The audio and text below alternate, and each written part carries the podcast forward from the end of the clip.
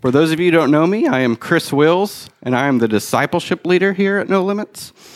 Uh, I am married to Gina, who is the hospitality team leader here at No Limits. And coincidentally, today I'm speaking on serving, which is serving others, love like Jesus. It's our second part of this series. You know, when we look at the life of Jesus, he was constantly shocking the world with just irrational acts of love. And last week, you know, Pastor K talked about forgiving others, which to us seems irrational sometimes with the way he would forgive people.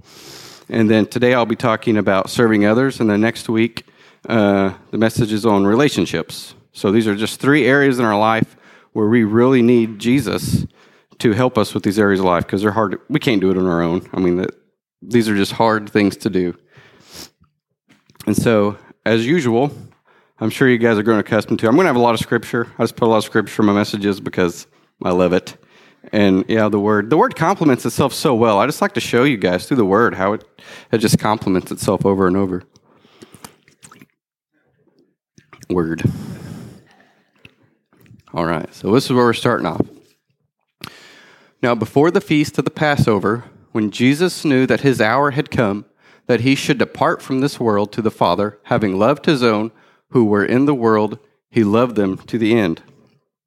And as supper being ended, that actually means as it was being wrapped up, finished, so they're actually getting ready to eat. As supper was being ended, the devil, having already put into the heart of Judas Iscariot, Simon's son, to betray him, Jesus, knowing that the Father had given all things into his hands, and that he had come from God and was going to God, rose from supper, and laid aside his garments, took a towel, and girded himself. After that, he poured water into a basin and began to wash the disciples' feet and to wipe them with the towel with which he was girded. There's a lot here. I know there is. And so it's hard for me to know where to begin, but I'm just going to start here. This was during the Last Supper, okay? This was one of the last things that Jesus was going to teach his disciples before he was going to be arrested and crucified. Uh, I think that really shows how important this lesson is because if you're getting ready to leave this world, and it said right there, he knew he was getting ready to leave. You would be trying to teach your disciples the most important thing that you could. You would give them one last lesson. So Jesus had spent the last three or so years intimately teaching his disciples, and then because they were the closest to him, and then so that again, that's really why I think that's this is super important for us to get into our heart. So we're going to set the scene just a little bit now. So, this is Jesus. You know, he is the Son of Man, he is the Son of God, and yet he dresses down to perform the duties of a slave, you know? And from what I understand, there was usually a basin of water when you walked into a home, but you generally washed your own feet. You know, there's there's a basin there. If you come in, your feet were dirty, you washed your feet, and that was it. And some of the richer homes where they could afford a slave, they would have a slave to wash your feet, but it was only for really rich people, and uh, but it was seen as the one of the lowliest things that you could do was to wash feet. There was even some scholars that believe that Jewish slaves weren't even couldn't be forced to wash feet because it was so demeaning. Like that was just safe for Gentile slaves. So that, that's how I'm just trying to paint a picture. This is what Jesus was doing. This is how they saw this form of washing feet. Okay. Yet Jesus, the King of Kings, the Lord of Lords, the highest of the high, starts to wash his disciples' feet. So I like to, I like to put myself in these situations. Like, what do you think the disciples were thinking? They're probably like, "What in the world is going on?" You know, like, "What is he doing?" You know, yeah. He's like, "What? Should we say anything? I don't know. Should you say anything?" And then, is this a test? Maybe he wants us to wash his feet. Were we supposed to do that before? Because I, did, I didn't know that. well, none of them say a word all the way up until he gets to Peter. When he gets to Peter, we'll see what Peter says. Peter says, Then he came to Simon Peter, and Peter said to him, Lord, are you washing my feet? Jesus answered and said to him, What I am doing you do not understand now, but you will know after this. Peter said to him, You shall never wash my feet. Jesus answered him, If I do not wash you, you have no part with me. Simon Peter said to him, Lord, not my feet only but also my hands in my head. it's funny how he switched so quick. Jesus said to him, He who is bathed needs only to wash his feet, but is completely clean, and you are clean, but not all of you. For he knew who would betray him. Therefore he said, You are not all clean. So I've heard this analogy and I really like it. And it is when we are born again, we are made completely clean. But as we walk through the world, our feet get dirty and need to be cleansed. And what the analogy is, is the feet would be referring to our soul and our mind. So our spirit man is made new, it's completely clean.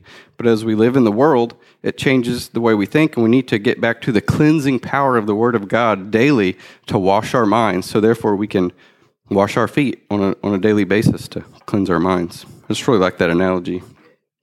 Yeah. So once Jesus was done washing their feet, he began to explain the lesson he just demonstrated.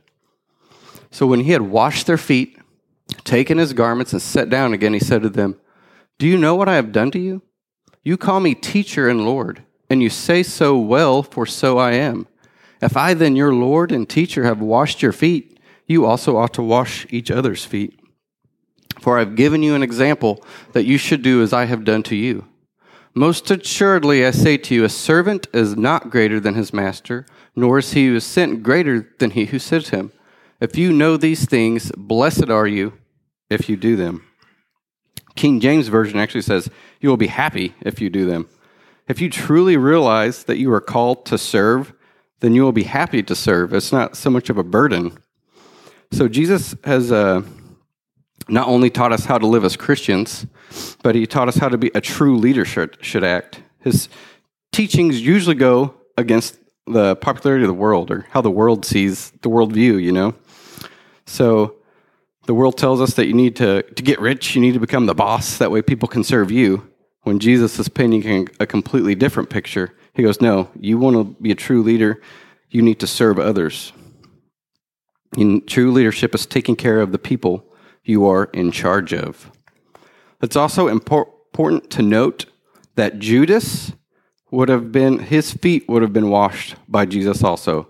Jesus already knew it, said right when we were reading through the scripture that he knew he would betray him, but Jesus still washed Judas's feet, already knowing he would betray him, which is irrational to most people's thoughts. I mean, if you knew someone you were close to was getting ready to betray you, to be tortured, to be crucified, could you wash their feet out of love, even? It's not even just the act. Can you be motivated by love to wash their feet? Hmm. And Jesus went in, through infinitely more than just being physically tortured because he took upon himself the entire sin of the world. So we, we can't even fathom how much Jesus was forgiving this guy and then being motivated by love to serve him. Hmm.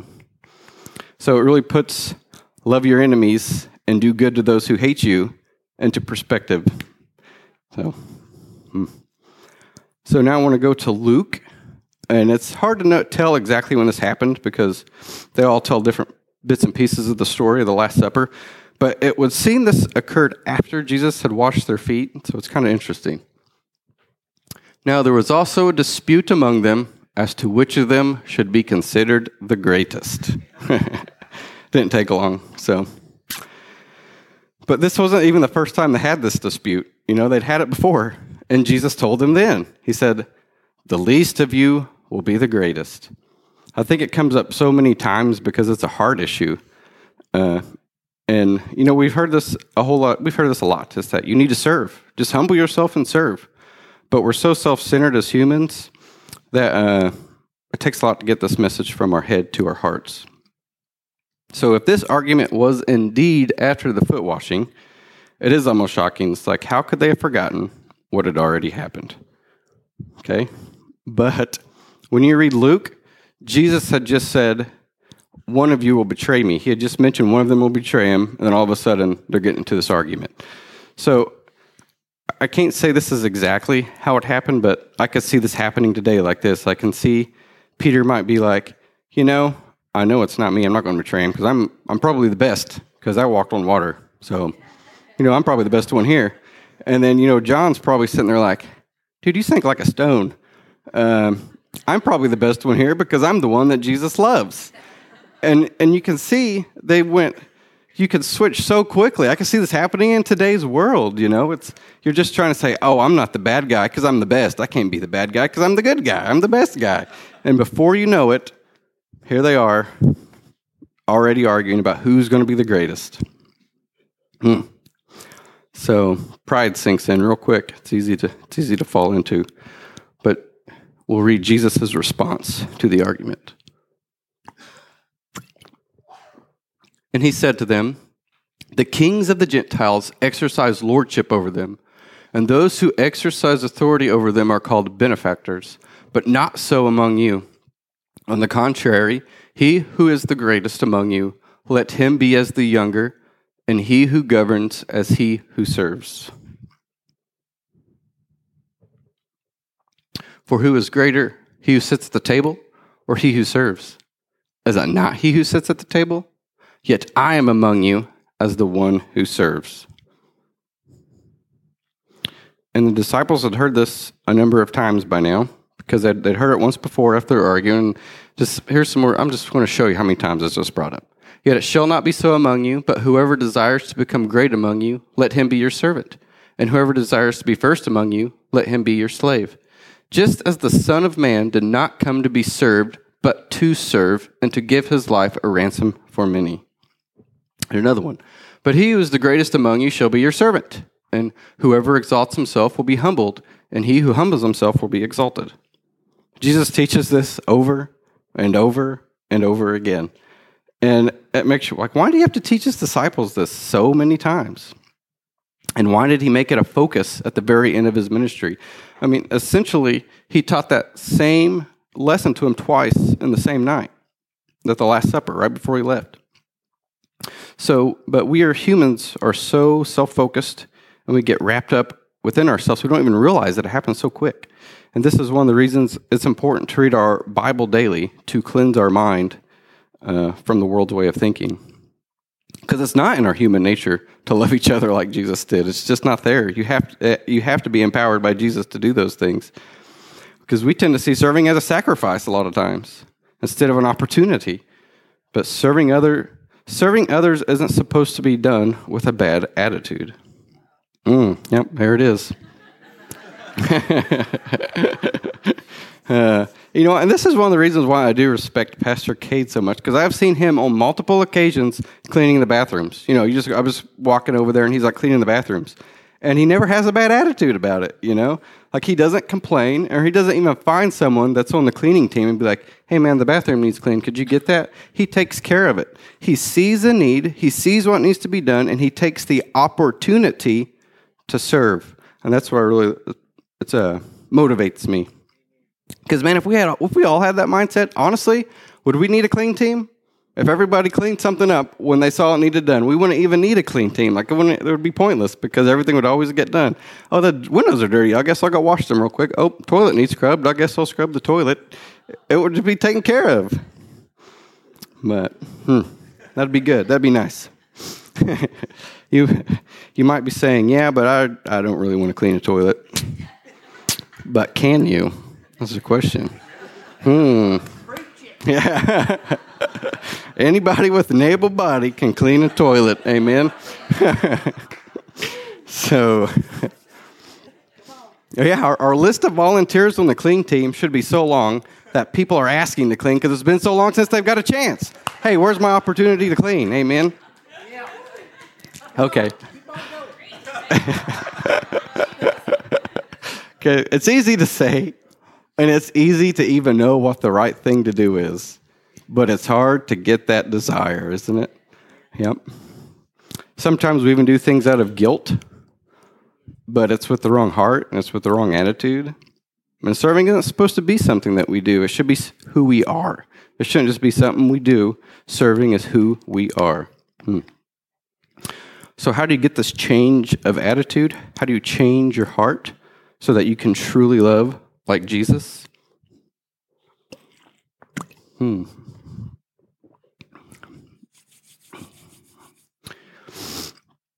We want to get to where. you ready? You ready to hear what the answer is? The answer? Hmm. Well, yeah. How do you get to where you can turn things you don't want to do into things you, you love to do because you just love to serve God? and we, you finally figure out that the least is the greatest. And these are the questions that I've asked myself, and I've tried to find the answers. And I want to take a look in Matthew because I think this kind of explains it here. But this, this is speaking of treasure, but it also speaks of the heart, okay? Do not lay up for yourself treasures on earth where moth and rust destroy and where thieves break in and steal, but lay up for yourself treasure in heaven where neither moth nor rust destroys, where thieves neither break in and steal. For where your treasure is, there your heart will be also. Okay, this doesn't say you will give where your heart is, right? So this is essentially saying you can change your heart by putting your treasure where you put your treasure is where your heart will be. I mean, this is actually talking about financial blessings too, but treasure is a big thing. So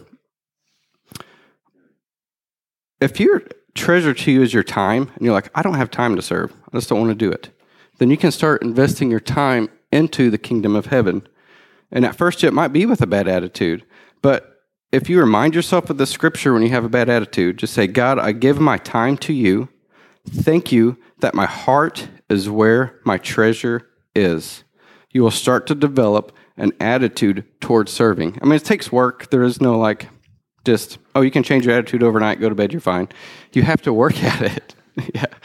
And, uh, but you can actually see uh, where Jesus tried to apply this principle to a specific situation. Okay, this is just later in the book of Matthew, and it's the story of the rich man, right? And he comes to Jesus and asks him what he must do to be saved. And Jesus lists off some commandments. He's like, Yeah, I followed all those. What else, Jesus? You know, he's probably thinking he's going to be uh, saved by his works, which, you know, no one was except Jesus. He's the one that completed the law. But he asked, What else? And Jesus had this reply Jesus said to him, If you want to be perfect, go sell what you have and give to the poor, and you'll have treasure in heaven. And come follow me. But when the young man heard that saying, he went away sorrowful, for he had great possessions. Okay? Jesus knew where the man's heart was. We know that money in and of itself isn't bad, it's the love of money. And so Jesus was trying to get this man to change his attitude by giving what he held dear to God. That's what this was. And I think this principle applies to anything that we struggle with in life. We cannot change on our own. So we have to truly give what we struggle with. Now, if that's serving, if you have problems serving others, then you're going to have to give that to God. And when we change our heart and focus on God, then we can truly serve with a godly attitude. Because Jesus humbled himself and served out of love. He didn't serve out of obligation or guilt, he served out of love. And that's where we need to get to. So we need to create a life of serving. I mean, you should serve your spouse, you should serve your home, serve in your community, serve at work, serve at the church. I mean, you are a servant. It's, not just for church, it's everywhere. It's your entire life. That's who you be created to be. Serve people.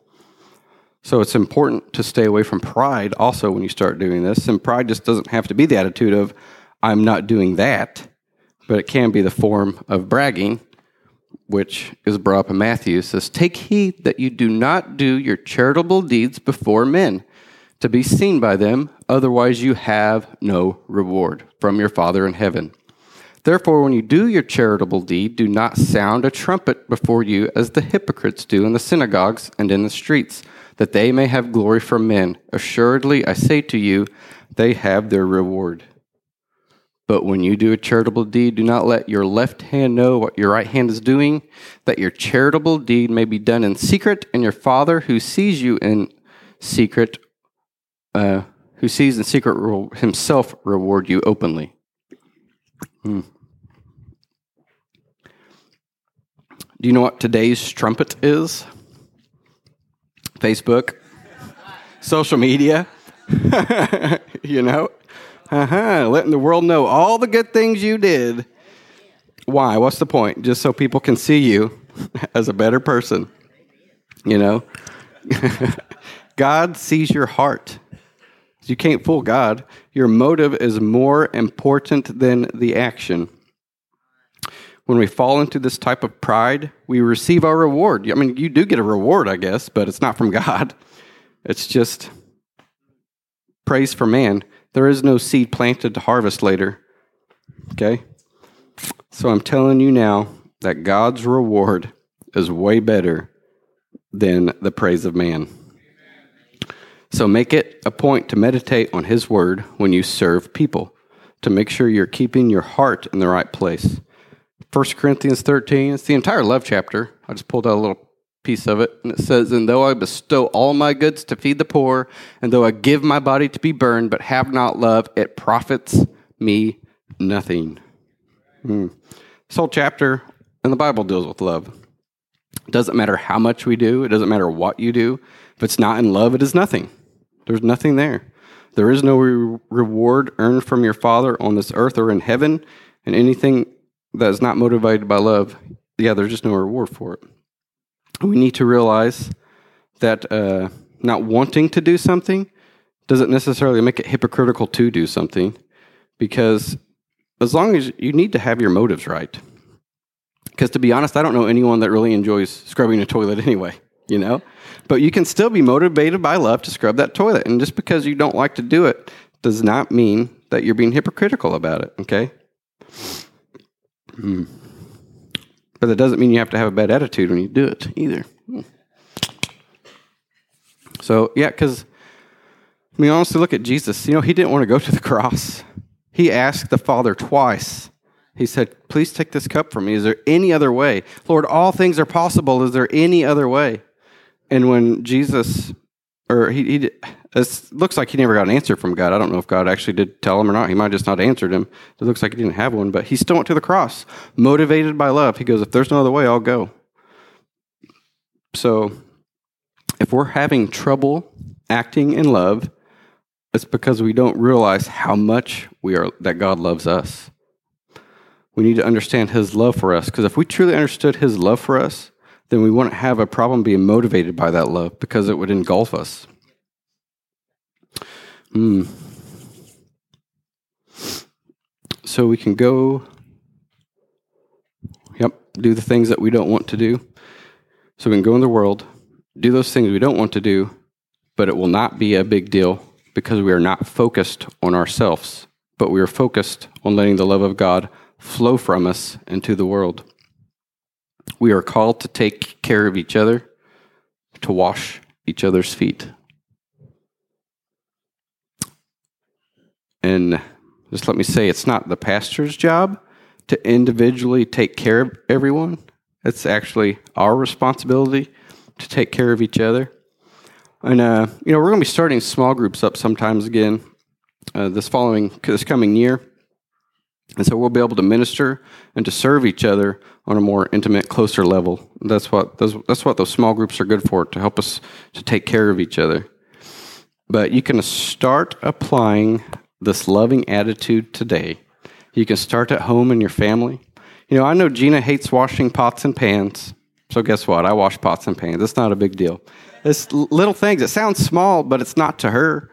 You know, it's it's easy to find little ways to serve. I mean, can you serve at work? Can you show up early to your job, make some coffee for everyone at work? I mean, you don't have to do that every day, but there's little things that you can do in your life just to serve others, to work on your work on your heart and work on your attitude.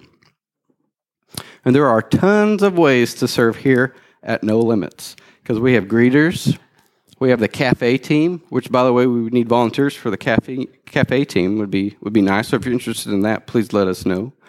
We need ushers, counting team, quick cleaning team, kids classes. We always need teachers.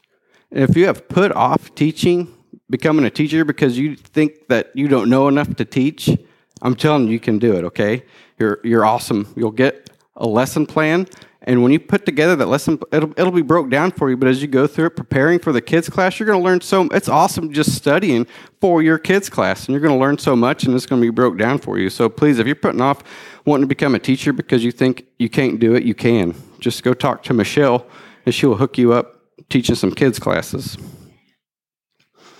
But let me say one last time, and that is the motivation is more important than the action.